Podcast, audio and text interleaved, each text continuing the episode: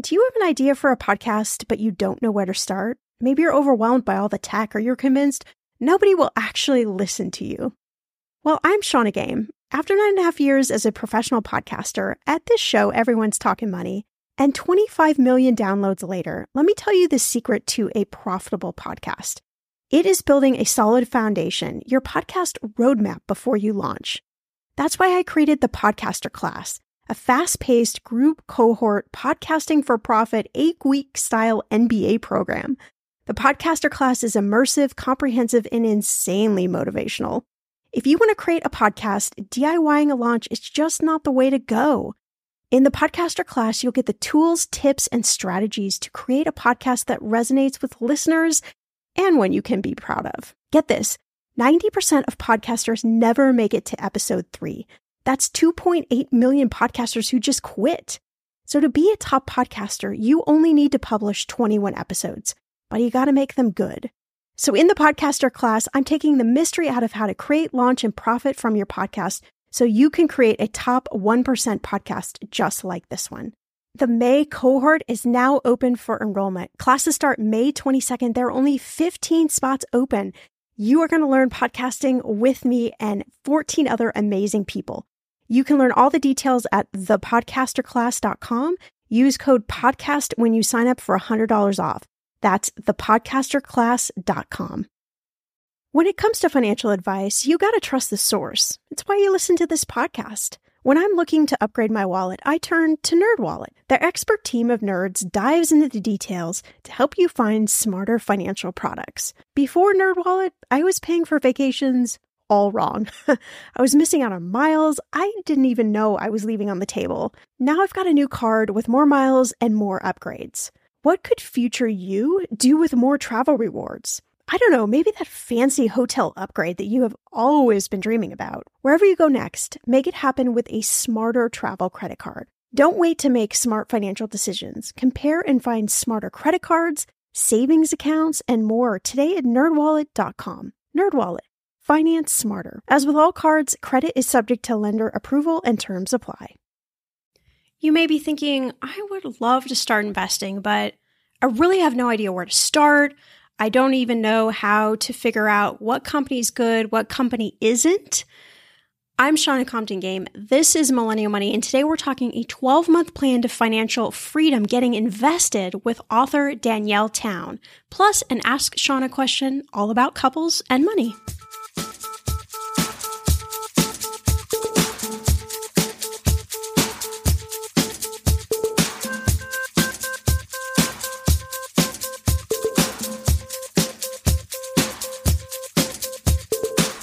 Millennial Money with Shannah Compton Game.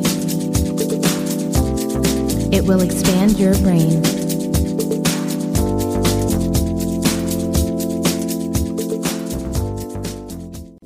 So I know I answer a lot of questions about couples and money, but I think that just shows that it's really a tough subject. I mean, I think even when I feel like, oh, we have this down, we're not you know, arguing about money. There's no issues. We know the plan. We know where we're going. Then something comes up and it's like, wait a minute.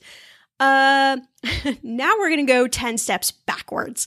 And this isn't that way for every couple, but I've worked with a lot of couples. I've talked with a lot of couples, and I can tell you that more couples than not have some sort of big question, issue, complexity, frustration, argument, even just those things that you hold on to, like he bought what or she spent money on what, those things tend to bubble and linger and develop underneath the surface. And then, you know, something seemingly innocent, an innocent, um, bill that you're trying to figure out how to pay, or I don't know, maybe you're trying to do something more complex, like buy a house. Those little things underneath the surface, they tend to bubble up and bubble up usually pretty fast. And, you know, it's just not good from there. So I love to answer lots of different questions about couples and money and share my own experience. And of course, share stories from other people anonymously, of course. Um, of, of how they deal with these things because I think it's a really real subject that a lot of us aren't prepared for and we don't talk about a lot. So I was really happy I got this question from Amanda and I thought it was such a good one, especially with wedding season coming up. It's probably always wedding season, but I think that something about rolling around this time of year uh, gets a lot of people thinking about money and marriage and you know how do you do this so amanda says i have a question regarding joint accounts i'm getting married next month and right now my fiance and i are not planning to set up joint accounts together he makes more than i do but we've always been open about money debt and savings and never fought about it the way we pay for things has been working for us, and we use the same bank, which also makes it easy to transfer money to each other, paying for utilities, etc. My question is what would be the pros and cons of getting joint accounts for married couples? And I love this question. And I'll say right off the bat, there isn't a right way, there isn't a wrong way to do this. Again, this is one of those completely gray areas when it comes to finance. And you really have to figure out what works best for you. I will say that in my experience and with a lot of people I've worked with, they've had similar experiences where they've kept things separate. They really haven't fought about money. They understand each other's situation. And then when they get married, it's just not that it gets more complex, but sometimes you're hit with bigger issues. And bigger issues like what if one of the persons in the relationship gets laid off, which is really real. A lot of people are getting laid off without even expecting it, and they're getting smaller and smaller severances, and it can really put a strain. What happens in that situation? Does the other person take over more of the share, or is that person who got laid off still responsible for quote unquote their part? What does that look like? Also, what does it look like if God forbid one of one of the parties in the relationship gets hurt or sick or injured and can't work? What if there's a long-term disability? Um, gosh, there's so many different scenarios that could happen. What if that happens? What does that look like for you?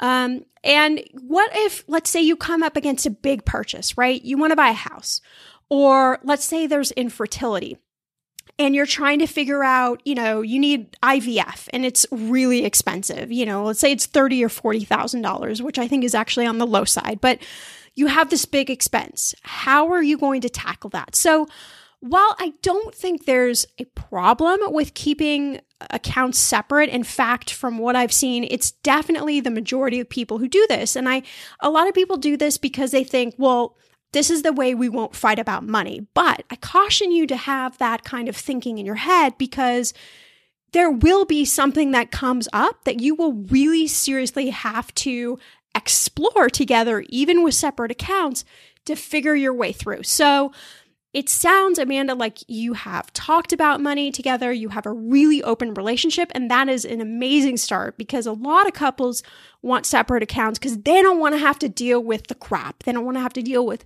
talking about this stuff and, and all of the potential landmines that come along with it. So it sounds like you're in a great position with that. I would just say, look, whether you join accounts or you don't join accounts, that you have discussions about these tough things. What happens if someone gets laid off? What happens if somebody is sick and can't work or injured? What do these scenarios look like? What do the scenarios look like when we want to have a big purchase? How are we going to work our way through that? And I think that if you can come to a place where you both are accepting of that, that's fantastic. Uh, and and who's to say that down the line you might not join accounts? Maybe you might. I don't know necessarily what that looks like. I don't even know what state you live in. Um, some states are what are called community property states. So you start putting money together and it's fantastic. But if you got divorced or anything kind of tough like that happened, separating the money out gets a little bit more complicated. It's, it's, it's kind of 50 50 and the lines get real blurred and you know, um, I'm not an estate attorney or a CPA, so I'm not going to go down that road. But just something for you to know. I don't know what what state you live in, and I don't know what the state laws are in your particular state. Um, so I think as long as you go into it with the understanding of, okay, we're separate right now, we're okay with it being separate, but we're also okay with really rolling up our sleeves and talking about the tough money subjects, especially when they come up and we're trying to think about things like, you know, after you get married, maybe you should start thinking about life insurance. You should start thinking about getting a will in place. These sorts of things where it's going to be hard to ignore the fact that you're still going to have to make money decisions together. So, as long as you can get to a place where you can talk about tough things in a really open place and where you can go to experts when you don't know, when you can go to a CPA, when you can go to a, attorney, when you can go to a financial planner and help them, have them help you figure your way through it.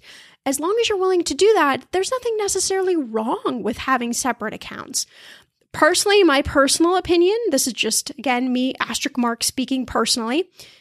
I feel like it's a lot easier to have them combined. Maybe you have your own separate spending account, but there's just not any of those conversations around you make more, I make less, my money, your money, who's going to pay for what. There's just not conversations about that. So when we got married, it's together, it's ours, it's um, a real mutual connection decision. And I believe in my heart of hearts that money is one of those things where you have to have a good partnership in place, regardless of together, bank accounts together, bank accounts separate. So I hope that's maybe given you a little bit of guidance. Again, there isn't one way, there isn't one right way, especially right when you first get married. But I think, you know, having some of those tough discussions, particularly after you get married, just so that you have some sort of comfort in knowing, okay, if something happened, what is going to be our strategy from there? And what are we going to do for those big purchases? I really feel like, um, those are extremely necessary conversations to have and will definitely help you continue to not fight about money. So, for what it's worth, Amanda, hope that's given you just a little bit of guidance. I honestly am going to say I am so excited for today's podcast episode. I get sent a lot of books to review, and honestly, most of them I'll read a few chapters, I'll kind of skim through, I'll get the idea of what's going on, enough so to have a really educated discussion on the podcast. But I got this book called Invested by Danielle Town, and I thought, okay, you know, it's going to be a dry, boring investing book. And I started reading it, and honestly, I couldn't put the book down. I was like, oh my gosh, like this is the best investing book I've ever read because it was written for me, I feel like, and I feel like it's written for you too. And it really walked through this 12 month process that Danielle went through to find her financial freedom through getting really educated with stock investing. And each chapter is broken down to each different month. And so it's really uh, tangible tips that you can follow and you can break them down into these bite sized bits so that it can come alive for you. It doesn't feel overwhelming. But, you know, I was really excited to interview uh, Danielle. She lives in Zurich, Switzerland now. So we had to work out a little bit of the time schedule there. And I thought, oh my gosh, like totally fingers crossed. I hope she's really as cool as her book, as she wrote in her book. And sometimes, you know, um, people don't necessarily live up to our expectations. And so the second that we hopped on the call to interview for the podcast, I was like, yes, she is just as amazing and fantastic as I had hoped she would be. And more than that, she dishes so many pearls of wisdom. I just feel like this is probably one of the best podcast episodes that we've done, and definitely one that you're going to want to bookmark and have on repeat and come back and listen to over and over again. She's got her own podcast, she's got the book, and I just, again, it is truly from an honest place in my heart that I'm saying this book uh, is it's like a it's really like a roadmap, like a guidebook for investing through somebody else's journey. And I just think it's so incredibly relatable. So before we head into the awesome interview with Danielle, a quick word for our podcast episode sponsors. Big thanks to our podcast episode sponsor, Brooklinen. You know, a couple of months ago, I went on this quest to upgrade our nightly routine so I could just feel a lot more well rested every day. I was feeling totally worn out, and I'm so happy I did. I've been sleeping on Brooklinen sheets now for well over a month, and they're awesome. breathable, so soft to the touch, a total luxury experience without the big markup. What I love is that Brooklinen was founded in 2014 by a millennial couple and they wanted to create the most beautiful and comfy home essentials without the crazy prices. Brooklinen is also the fastest growing bedding brand in the world with over 20,000 five star reviews of happy sleepers just like me. And they were even named the winner of the best of online bedding category by Good Housekeeping. They have so many colors and patterns you can choose from and you can mix and match. That's exactly what we did. But you have to do yourself a favor and try these sheets because honestly, my Brooklinen sheets are the best, most comfortable sheets I've slept on. And honestly, I am sleeping so much sounder. It makes such the difference. Brooklinen.com has an exclusive offer just for you for being a listener. Get $20 off and free shipping when you use promo code MyMoney at brooklinen.com. And Brooklinen is so confident they're going to offer a risk free 60 night satisfaction guarantee and a lifetime warranty on all their sheets and comforters. The only way to get $20 off and free shipping is use promo code MyMoney at brooklinen.com. That's B R O O K L I N E N.com, promo code MyMoney. And a big shout out to our other podcast episode sponsor, Beachbody On Demand. You know, I've been using Beachbody On Demand for over a year on my own because I really wanted to have workouts at home and when I travel, and also have access to them anytime during the day from my computer, my phone, or any other device. And of course, I wanted something that was affordable. I've been working out with their 21 day fix program. I'm about halfway through this go around and I feel so much stronger. I definitely have more muscle and a lot more energy. So I'm getting summer beach ready. You may have heard of some of the Beachbody brands like P90X, Insanity, 21 Day Fix, and 3 Week Yoga Retreat, which is a new favorite of mine to totally de stress. They have workouts for any level and they range from 10 minutes to over an hour, so you can always find time. And you can find so many different options depending on the results that you want to have. It's not just workouts. Beachbody also has a ton of nutritional content and workout guides. So it really is like the one stop shop for your health and fitness goals. I'd love for you to try Beachbody on Demand with me this summer so we can get our beach bodies on. Whether you're a serious athlete or you're just looking for some workouts now to start going, Beachbody on Demand is your place. Right now, listeners can get a free trial membership when you text my money, no spaces to 303030. You get full access to the entire platform for all the free workouts, nutritional information, and support. Again, just text my money, no spaces to 303030.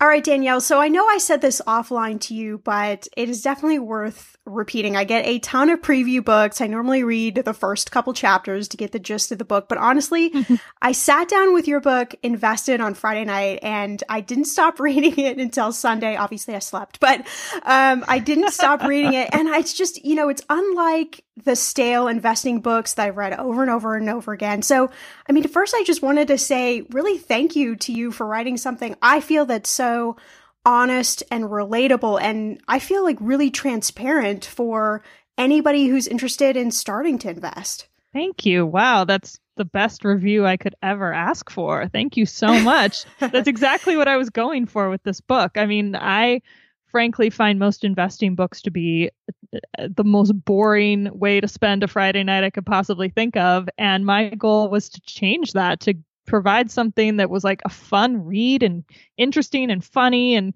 filled with just sort of a personal story, but then weave in that investing information. So whoever finishes the book will actually know how to invest on their own by the end of the book. But that's almost a side note to the story of the book. So I'm so glad that you enjoyed it. Yeah, and you know, speaking of that story, obviously your dad is is kind of an investing legend, Phil Town for those who don't know, and you talk I mean, I feel like so openly in the book is that's what I love is you're sharing your stories through this all, but you talk about the struggles of, you know, divorce and your parents and how as a kid you weren't that close to your dad. And mm-hmm. I'm just wondering, you know, as you were growing up, did you know about your dad's investing success, his career, or was that kind of like just, you know, something out there in the ethers? I really didn't know much about what he did. No. I mean, so I was 11 when my parents got divorced, and I had no clue what he did for work before then. and then he, and I have talked about this in the book, it, it was a huge money moment for me actually when they got divorced because they completely went to war. And as often happens in divorce, money became, it was like you could fight over the money and you could fight over the kids. And they fought over the money. And my dad, I mean, we have a good relationship now and it's all okay. So it's okay to say this, but my dad, you know, literally left town and he literally took the money with him. And my poor mom had to just sort of pick up the pieces. And she was incredibly strong and so amazing. And I didn't realize that at the time at all. I mean, I was just a mess of a kid at the time. And um, it wasn't until, you know, so my dad came out just to close that story. My dad came back and they ended up firing their lawyers and ended up just getting in a room and talking it out with a mediator and um, and worked it out. And they um, my dad moved in close to us and they now have a very good relationship and um, and everything's fine. And my dad and i repaired our relationship. And so i actually kind of forgot not that that happened but i forgot about the money part of it. It just there was so much other stuff i think that was painful that that stuff just got buried. And so it wasn't until i became an adult i became an attorney i got a little bit of money and i didn't know what to do with it. And I was also working at a big law firm and was getting really exhausted and burnt out and actually physically sick. And I was starting to wonder how much longer I could keep this job up. And I finally turned to my dad and said, What should I do? And that has started this whole journey that led me to remember actually that experience and how much money was a part of it. And it forced me to realize that I actually, of all people, didn't trust my own dad around money. And it, as I've told people this story, they have had similar stories, not in the same facts at all, but in the way where, like, as soon as we start to talk about money and our parents and how we grew up, we all have a relationship with money that we grow up with. And it is so close to the surface. It's right there as soon as we start thinking about it. But most of the time we don't. And I think that's why we avoid it. The weather is getting warmer. I'm so excited, and it is time to say goodbye to all those jackets and sweaters and hello to the shorts and t shirts. I wanted to update my summer workout wardrobe for the long haul without, you know, spending a fortune. Luckily, I found Quince and I am in love. Quince is your go to place from everything from premium European linen dresses, blouses, and shorts from $30, washable silk tops, timeless, 14 karat gold jewelry, and so much more. The best part of all, all Quince items are priced 50 to 80% less than similar brands. By partnering directly with top factories, Quince cuts out the cost of the middleman and passes those savings on to you. And Quince only works with factories that use safe, ethical, and responsible manufacturing practices and premium fabrics and finishes. I love that. Okay, I bought the dreamiest pair of workout leggings and a bright pink workout top to match. Honestly, ladies, I gotta tell you, these leggings you need. The price cannot be beat, and I feel like a million bucks wearing this cozy workout friendly outfit. I've worn it for like five days straight. Get warm weather ready with Quince. Go to quince.com slash ETM for free shipping on your order and 365 day returns. That's Q-U-I-N-C-E dot com slash ETM to get free shipping and 365 day returns. Quince.com slash ETM. Okay, friend, I want to know, what are your money goals this year? Are you saving to buy a house or maybe a wedding or a dream vacation to somewhere tropical? If that's you, please, please take me with you. Or maybe you want to just grow your emergency fund because let's be real, life is expensive. I want to make sure you reach your goals, so you need Monarch. That's why the Wall Street Journal named it the best app for growing your savings. Monarch is the top rated all in one personal finance app. It gives you a comprehensive view of all your accounts, investments, transactions, and more. You can create custom budgets, track progress towards your financial goals, and collaborate with your partner. And now get an extended 30-day free trial when you go to monarchmoney.com slash ETM. Here's what I love. Monarch is the most customizable budgeting app. You can change the layout of your dashboard, you can go between light and dark mode. You can create custom budgets and notifications. You can set up all of these automatic rules for your transactions and notifications, and so much more. Monarch is obsessed with constantly improving their product. Get this. They release updates every two weeks, and they even allow customers to submit suggestions, vote on requested features, and view the product roadmap. This, my friend, is totally original. Plus, they will never sell your data to third party or show you ads. I think that's really important. After trying out Monarch for myself, I understand why it is the top rated personal finance app. And now, listeners of this show get an extended 30-day free trial when you go to monarchmoney.com slash ETM. That's M-O-N-A-R-C-H-M-O-N-E-Y dot com slash ETM for your extended 30-day free trial. I'm going to be real with you. Identity theft is on the rise, and you do not want to wake up one morning and discover that your bank account has been emptied, or you're overdue on credit cards you never even applied for. We talk about this often on the podcast, but you don't realize how much of your information is available to scammers on the internet and how susceptible you and your family are to identity theft and fraud. I know it's scary, but now you can get your data removed with Delete Me. That's why I personally choose Delete Me. Delete Me is a subscription service that removes your personal information from the largest people search databases on the web, and in the process helps prevent potential ID theft, doxing, and phishing scams. I just started using Delete Me and I got my regular personalized privacy report. I was shocked what they found and removed. It was pages of information about me that I did not want online. Here's how it works. You sign up and provide Delete Me with exactly what information you want deleted, and their experts take it from there. I cannot tell you how relieved I felt to have Delete Me. And you know, it's also a great service for your parents or grandparents to help protect them from identity theft. Delete Me is not just a one time service. Delete Me is always working for you, constantly monitoring and removing the personal information you do not want on the internet. Take control of your data and keep your private life private by signing up for Delete Me, now at a special price for my listeners. Today, get 20% off your Delete Me plan when you go to joindeleteme.com slash ETM and use promo code ETM at checkout.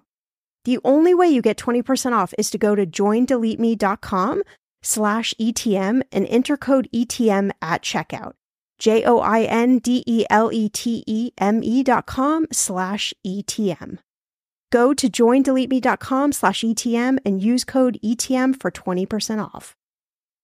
Yeah, I mean, that's such a good point. You know, I, I read a statistic um, a couple years ago that said by the time we're age seven, we have formed kind of how we think, act, and feel about money based off of obviously our parents and any you know, society influences or things like that. But you're absolutely right. You know, it isn't until you're older and you maybe you step back or maybe you have your first kind of tough decision around money uh, and you're questioning things that I think when you look back, it's like good or bad, you know, you're absolutely right. Those things are really impactful. Yeah.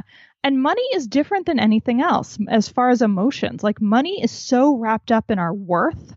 It's so wrapped up in our relationships, in love, in security, in feeling safe. And yet we kind of are I think told a lot to kind of toss it to the side and go like, "Oh, money's not important. Like I don't care about that." No. Money is incredibly important because it in, it implicates all of these other feelings that we have. I mean, it literally will tell us our worth to what we do every day in terms of our salary. It can tell us our worth to our family in terms of what we can bring home for them or we can give to them. It can tell us our worth in our communities in terms of what we can give to charity or give to schools. It can tell us how we feel about ourselves in terms of our am I ta- am I self-sufficient? Am I taking care of myself? Am I dependent on somebody else, a husband, a wife? I mean, it's so involved in our emotions and I think for some reason we're told to ignore that because there's something yucky about it. But I hope that we stop doing that. I think it's really important to notice that this this thing is different and to take the power back in a big way. Absolutely. I, I totally agree with you. And, you know, you talk about obviously the crux of the book Invested is really this 12 month kind of journey that you took with, with your dad as kind of your, your coach to get you to this place of financial freedom. You know, you talked just a little bit about it earlier, but take me back though. You know, what was life like before you started on this journey to financial freedom? Did you think this was even possible? Oh God, no. No. I, I had um I went to a whole bunch of school. I have like a ridiculous number of graduate degrees. and um because I kept on first I wanted to maybe go into I just loved studying religion, so I have a graduate degree in religion. And then I thought, no, I want to go to law school and become like a First Amendment lawyer, which I really wanted to do. So I went to law school and then I got fascinated by entrepreneurs and by the way, you asked me about what my dad did when I was young. He was an investor and an entrepreneur and that kind of came back to me when I was in law school and I started getting really interested in companies and in helping startups and venture capital get going. And I realized this was actually connected to, again, to my childhood and to money. I mean, good Lord. Yes. Like, I need a shrink on this stuff. and so, and so I became a startup and venture capital attorney, which I absolutely loved and lived in Boulder, Colorado, had my dream job, had a great house, like everything was really good. And I planned to live there forever. So I never thought about what to do in the future. I just, I never really thought about retirement. Like retirement to me was, and frankly, probably still feels a bit like this kind of like far off golf course gold watch kind of thing that I frankly don't really want. Like I want to have a really good life now and Yes. I can't really imagine retiring when I'm 60 and living another 30 years like kind of chilling. So I, I don't know, like I'm I'm focused on now and the next 10 years and and and really like being able to live the kind of life I want. And so I was doing that, but then I started to get sick, as I said, and I started to realize I wasn't going to be able to keep that lifestyle up for too much longer. And that's what really gave me that push into okay, I need to basically find like a side hustle. I need to figure something else out to do so that if I can't keep this job up, I'm going to be okay. And um and that combined with finding out about compounding and inflation, which are I don't know if you well, you know about this, I'm sure, but inflation, I didn't know this, so I'm just going to say it. Inflation affects our savings. So my whole plan was like I'm not going to bother with investing. I don't want anything to do with the financial world or markets cuz they go up and down and I don't understand it and I can't predict it. So I just didn't want anything to do with it. So I was like, I'm just going to save all my money and that'll be great. And in like 20 years, I will magically probably know more than I do now, and I will just know what to do, and it'll be okay. And so I was really proud of myself, and I mentioned this plan to my dad, and he goes, Danielle, what about inflation? And I was like, What? What do you, what do you mean? and he goes, what about inflation? Inflation is going to destroy your savings. And I said, no, it won't. What are you talking about?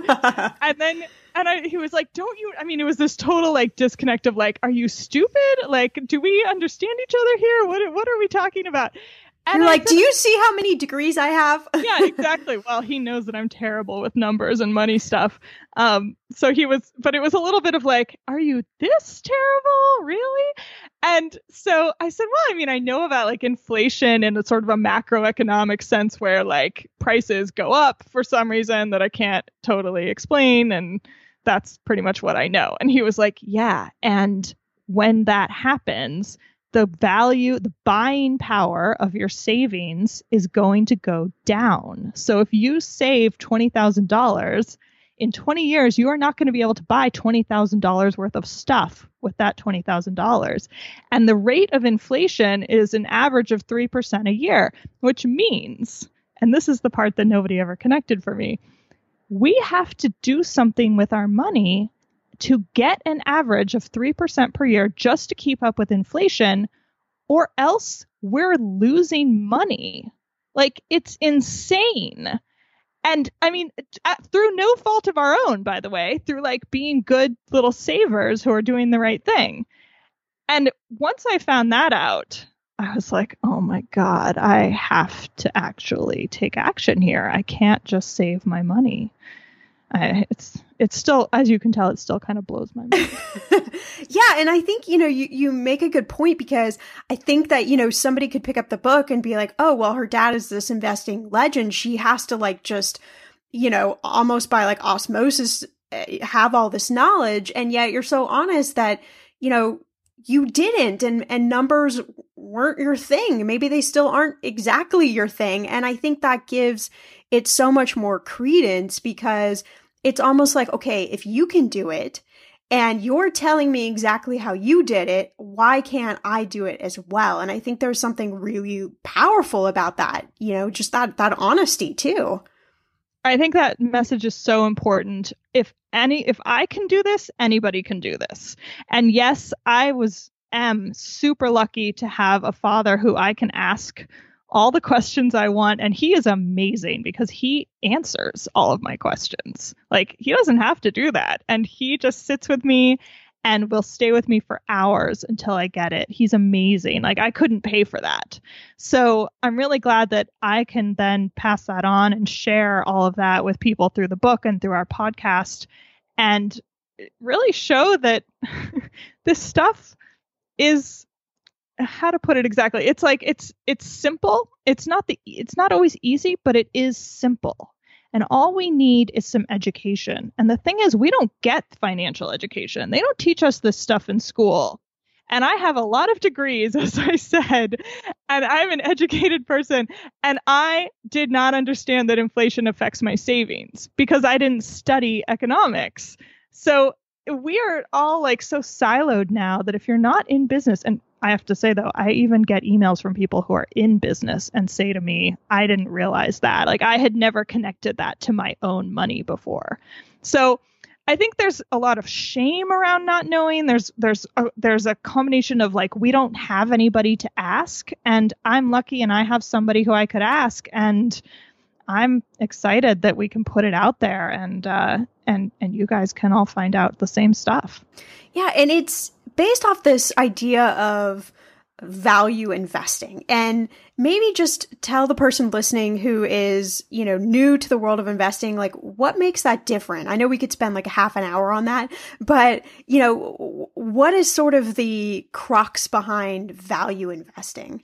It's a great question. So, value investing comes from the idea that you invest in the fundamentals of a company and le- the clearest way to understand it is what it's not. So what it's not is just choosing like a stock and then holding that stock for an hour or a day or you know a, a week like what people call short term.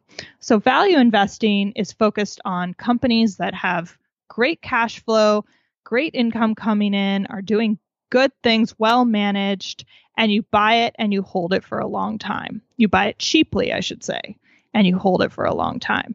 And the person who does this the most well known is Warren Buffett. And this is what my dad taught me is specifically Warren Buffett style value investing because he's he and Charlie Munger are very Charlie Munger is his investing partner. They are extremely focused on these principles of value investing so that even if you choose a company that maybe you buy it a little bit at the wrong time. They're not trying to time the market at all. I mentioned that I was terrified of the ups and downs of the market. And they frankly have found a way to not even really care about it. They just find companies that are priced well, that have good earnings, good cash flow coming in, and there are ways to find that stuff out that isn't too hard, that have good management, and you just buy it at a sensible price. And that's it. So it's so simple that even people complex, but even people like me can find a way to do it that isn't too hard. And like you said, I've put it in the book into 12 months, one chapter per month. And each month has a practice because I consider investing to be a practice. Each month has a practice um, or sort of a set of tasks that go along with it so that by the end of the book or by the end of the 12 months if you did all of those practices you would know how to be a value investor on your own and I know because I've read the book, but um, you know, were there certain moments in there in this 12 months where you're like, forget it. I'm just gonna pack it in. I don't care about this anymore. I don't want to do this anymore. I don't want to go through the next month.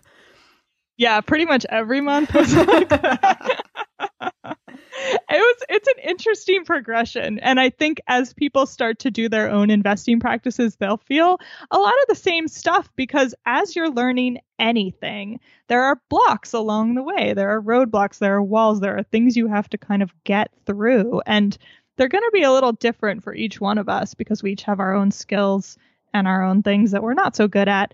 But generally, for me, it was stuff like, okay, first of all, this is really boring and I don't want to do it. Okay, how do I get through that? Well, I started reading the business news and discovered that I could ignore all the articles that I thought were boring and just start reading the ones that seemed cool and interesting. And then I started to connect what I was reading with stuff that I use in my daily life, like, for example, my Apple computer there's a heck of a lot of financial articles about Apple. And once you start to read them, if you are interested in that, it becomes really interesting to walk around and notice how many people use Apple products and where you're seeing the potential for those products to go in the future. And then you start to wonder if the management is aware of all the thoughts you're having about the future of their company. And you just start to get really involved. And the world kind of becomes this like strange, more 3D version of itself where I now see publicly traded companies all over the place. It's super weird. And it makes like going to the grocery store much more interesting. so that's a that's a block. And then there was the block where I just I just couldn't even still like couldn't totally get into the investing thing. And that's when I really had to look inside myself and try to figure out what was stopping me. And it was this lack of trust that I had with my dad, who is the guy who was teaching me investing. And I think for other people, it'll be stuff like dealing with how their parents taught them about money or how they feel maybe as somebody who's actively taking time to make more money. That's hard for a lot of us. And we really have to get through those emotional issues. And I lay out pretty clearly in the book exactly how I did it.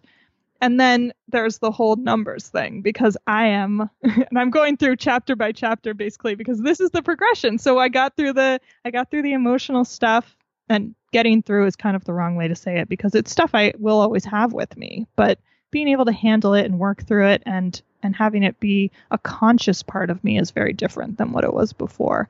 And then the numbers, I mean, I just had to like wrestle those things. I had to figure out the equations. My dad God love him, is such a numbers guy that he, it was really hard for him to describe it to me. And he's written two books on this, which I read and still didn't understand.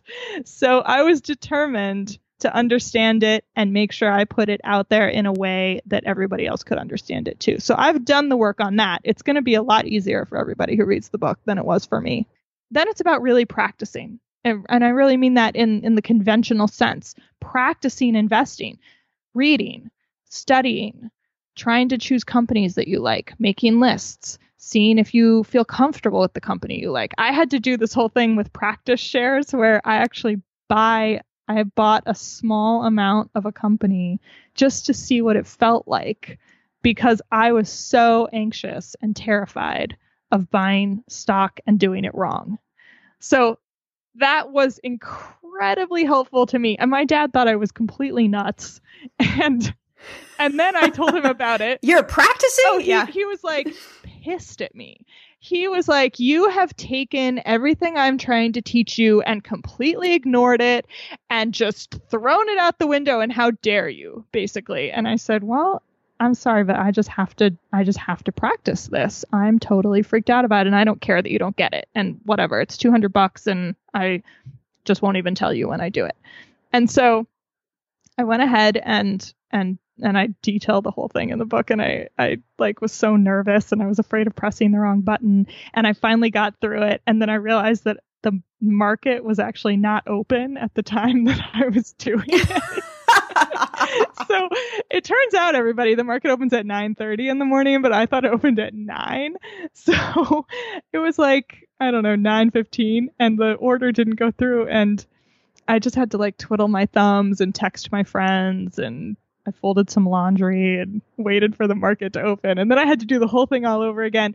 And finally bought these shares and then immediately like freaked out because all of a sudden I owned stock and what does that mean? And I downloaded all these stock tracking apps to my phone and then I started watching them and then the price went down by like 10 cents and I was like, "Oh my god, I should have waited 20 minutes. What was I thinking?" And then it went up by about 30 cents and I was like, "I am a stock market genius.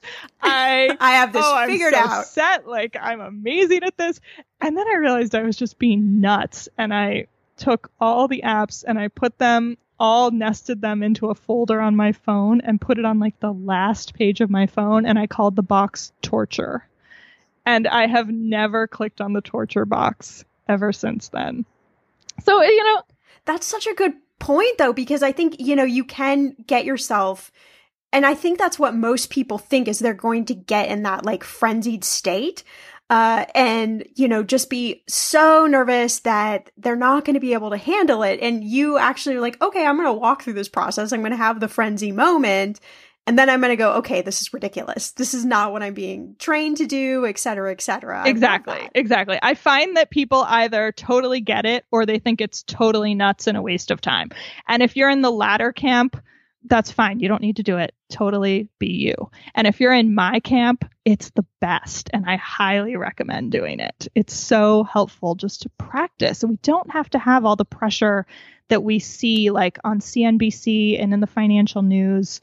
We don't have to be like that. And the amazing thing about long term value investing is that we just assume that we're not going to time it right. We're just not. We're going to miss the high and hopefully we're going to miss the low and we're going to make a lot of money right there in the nice middle.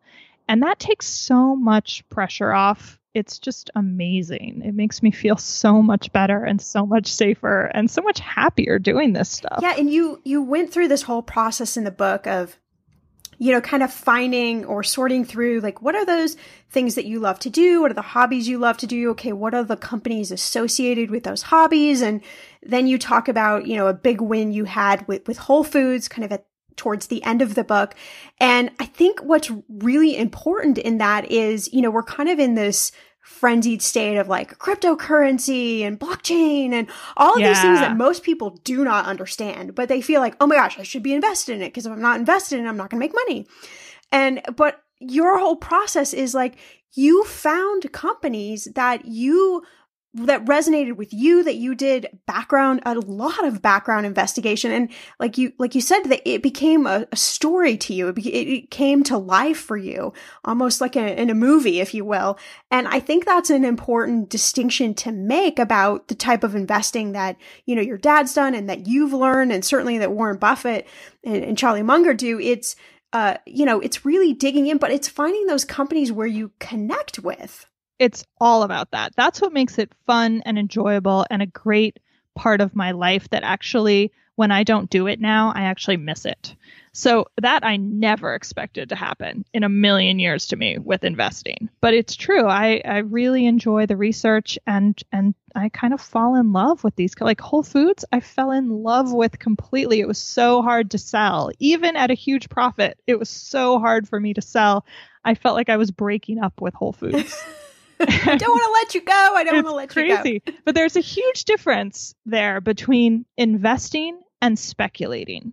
Investing is what you do when you have a very strong, confident sense of what the outcome is going to be. You understand what you're buying, you understand why you're buying it, and you understand the price you're buying it at and where you think it's going to go. What speculating is, is when you don't have that confidence, when it's a guess, when you're hoping that there's some greater fool out there who's going to buy it at a higher price and you can't really explain why. That's speculating. I want no part of the speculating. There are people who, I don't know, seem to be pretty good at it. Like, I wouldn't, I actually think that's a very wrong word to use because you can't really be good at speculating. You can be lucky at speculating.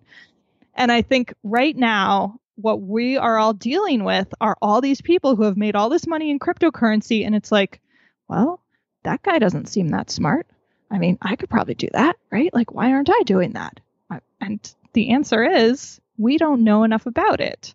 Now, that said, you can take a part of your portfolio and use it on what my dad calls risky biz stuff. So that's for stuff like cryptocurrency. It's stuff where you are speculating and you're okay with losing that money. You have to be okay with losing that money. But it can be used for fun stuff like buying Bitcoin or buying Tesla or, you know, whatever exciting company you're into. It's kind of the the yeah, like the Vegas bit, you know, you can throw it on the craps table and if you happen to uh, roll correctly, then awesome. And it's totally fun and fine to do that as long as you know you're doing it, as long as you don't confuse it with investing. And then use the rest of your portfolio for the actual investing. I mean, some of us are more interested in gambling than others. I personally really don't enjoy gambling, so I don't do any of the risky biz stuff, but I'm excited. I th- actually think blockchain is fascinating, which is the uh, technology that underlies cryptocurrency. And I'm really excited about some blockchain companies that are at some point going to get bigger here in the future. So I could see at that point because I think it's so interesting getting into the story of those companies and of blockchain and using the risky biz part of my portfolio for that. Yeah, super cool. So, you know, you turned obviously this journey into a book and a podcast uh, that you do with your with your dad. Was that always the plan, or did that just kind of evolve through this process? Oh, it totally evolved. It started with the podcast, actually. Um, so I started talking to my dad about investing stuff very quickly. I realized, I don't know if anybody can relate to this, but I realized I probably wasn't going to call him every week and talk to him about investing voluntarily. So I selfishly said, why don't we do a podcast and people can, you know, if they're interested, follow along with me. And I sort of thought to myself, like, I'll have the peer pressure of having to do this podcast episode every week, and that way we'll keep up with it. And he said, Great. So we started to do the podcast, and it was just, frankly, a huge hit right out of the gate, which neither of us expected at all. And we had all these listeners and all these people writing in, and it was so great. And it was so nice for me to feel like I wasn't alone on this thing. And there were a lot of people who had the same questions that I did and um and out of that came all these questions from people saying like you talked about this thing but it wasn't totally clear. Can you give like clarification? Or this equation was confusing when you talked about it. And i realized that podcasts are fantastic for stories and conversations. They're a little less good audio wise for giving detailed financial information and so we thought, let's do a book that gives all that stuff for people. And as I said, I didn't want to write a boring investing book. So I thought, okay, I'll make it about me and my story and our story together and um, and really weave it all in and and just make this a book for people who would not normally buy an investing book. Yes, I'm so glad you did. Really, honestly. Um, all right, I feel like I could talk forever with you, but I'd love to leave the listeners with one piece of money advice that you'd say to someone listening who really wants to start their investing journey towards this, you know, concept of financial freedom. They're not, they were like you, not sure what that looks like. Maybe they don't have a lot of money. Maybe they're kind of scared to start investing. What would you tell them to do? Oh, well, first of all, you are me. That was me for sure. And secondly, it's just about getting over the hump. I'm actually doing a course online about getting over the hump for this exact thing where we are scared and we're freaked out and we kind of want to do it, but it we're busy, right? We're all really busy. And like how do you know if it's worth it to devote time to this thing? So here's what I say. Keep it really simple. There's no pressure here. Start simple. Start with becoming brave. And all becoming brave means is that you're even thinking about it. And then just start looking around. Start noticing what products and what services you use in your life. Literally, like spend like 30 seconds looking around. And I bet you will see five different publicly traded companies just around you with stuff that you actually already have opinions about stuff that you know about, stuff where you go, oh, that thing's awesome and that thing's terrible. And then maybe just Google a couple of those companies and start to see how much you actually already know about companies that are out there that you could buy. And then think this is something I add to value investing stuff. Think about the mission of those companies. Are those companies companies that you want to support with your own money? Would you want to have your money supporting their values? And if they are, then go a little deeper. And maybe this thing will start getting a little bit more interesting and a little bit more personal. I think that putting our money where our values are is the linchpin to this whole thing because it makes it so much larger than just us, so much larger than just making money, so much larger than simply finding finding investing even interesting. We could actually, if we all put our money where our values are and specifically voted our money, just like we vote for president or anything else, we could actually change this market into one that supports stakeholders, that does conscious capitalism right, that doesn't support companies that put antibiotics into animals, that treat employees badly, that pollute, and that does put money into companies that do things well and consciously. And if we all did that, we would actually change this market and not least change our own bank accounts. That is an incredible piece of advice. All right, tell listeners uh, where they can find you, the book, the podcast, and everything else. Sure. Um, well, it's been so fun to talk to you. So I'm at danielletown.com. Um, I have a free monthly newsletter on there with all sorts of investing practice stuff that I'm working on and that um, is just like fun information, trying to keep this thing fun and light and interesting. And um, and like I said, I have that online course coming up for getting over the hump. And then I'm on social media at Danielle Town on Instagram and Danielle underscore Town on Twitter and Danielle Town Invested on Facebook and on LinkedIn. And um, the book is everywhere. It's a New York Times bestseller now. So it's, uh, and thank you to everybody for buying the book. So it's in bookstores all over the place. It's on Amazon. And um, should I say the name? Or I'm sure you've already done that. Uh, yeah, go for it. Okay, so because it's long. so it's invested how Warren Buffett and Charlie Munger taught me to master my mind, my emotions, and my money with a little help from my dad. And I love that my dad gets like second billing to Warren Buffett and Charlie Munger. I told you that was going to be so super awesome. Hope that you totally enjoyed that interview with Danielle. As always, you can follow me on Twitter and Instagram at Shannah Game. And if you love this podcast, hey, do me a favor, share it with your friends, shout it out on social media, and head on over to that link in the show notes to leave us a review.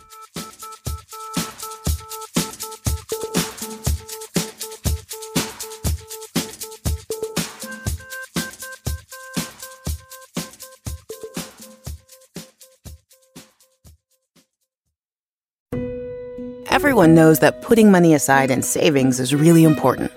But then what? Should you keep your savings locked in a CD for a higher rate or keep them liquid in a money market? Can your checking account help you save too? Or is it about creating the right combination? We believe real banking is a conversation. Let's talk about the savings options that are right for you. Learn more at sandyspringbank.com. Member FDIC.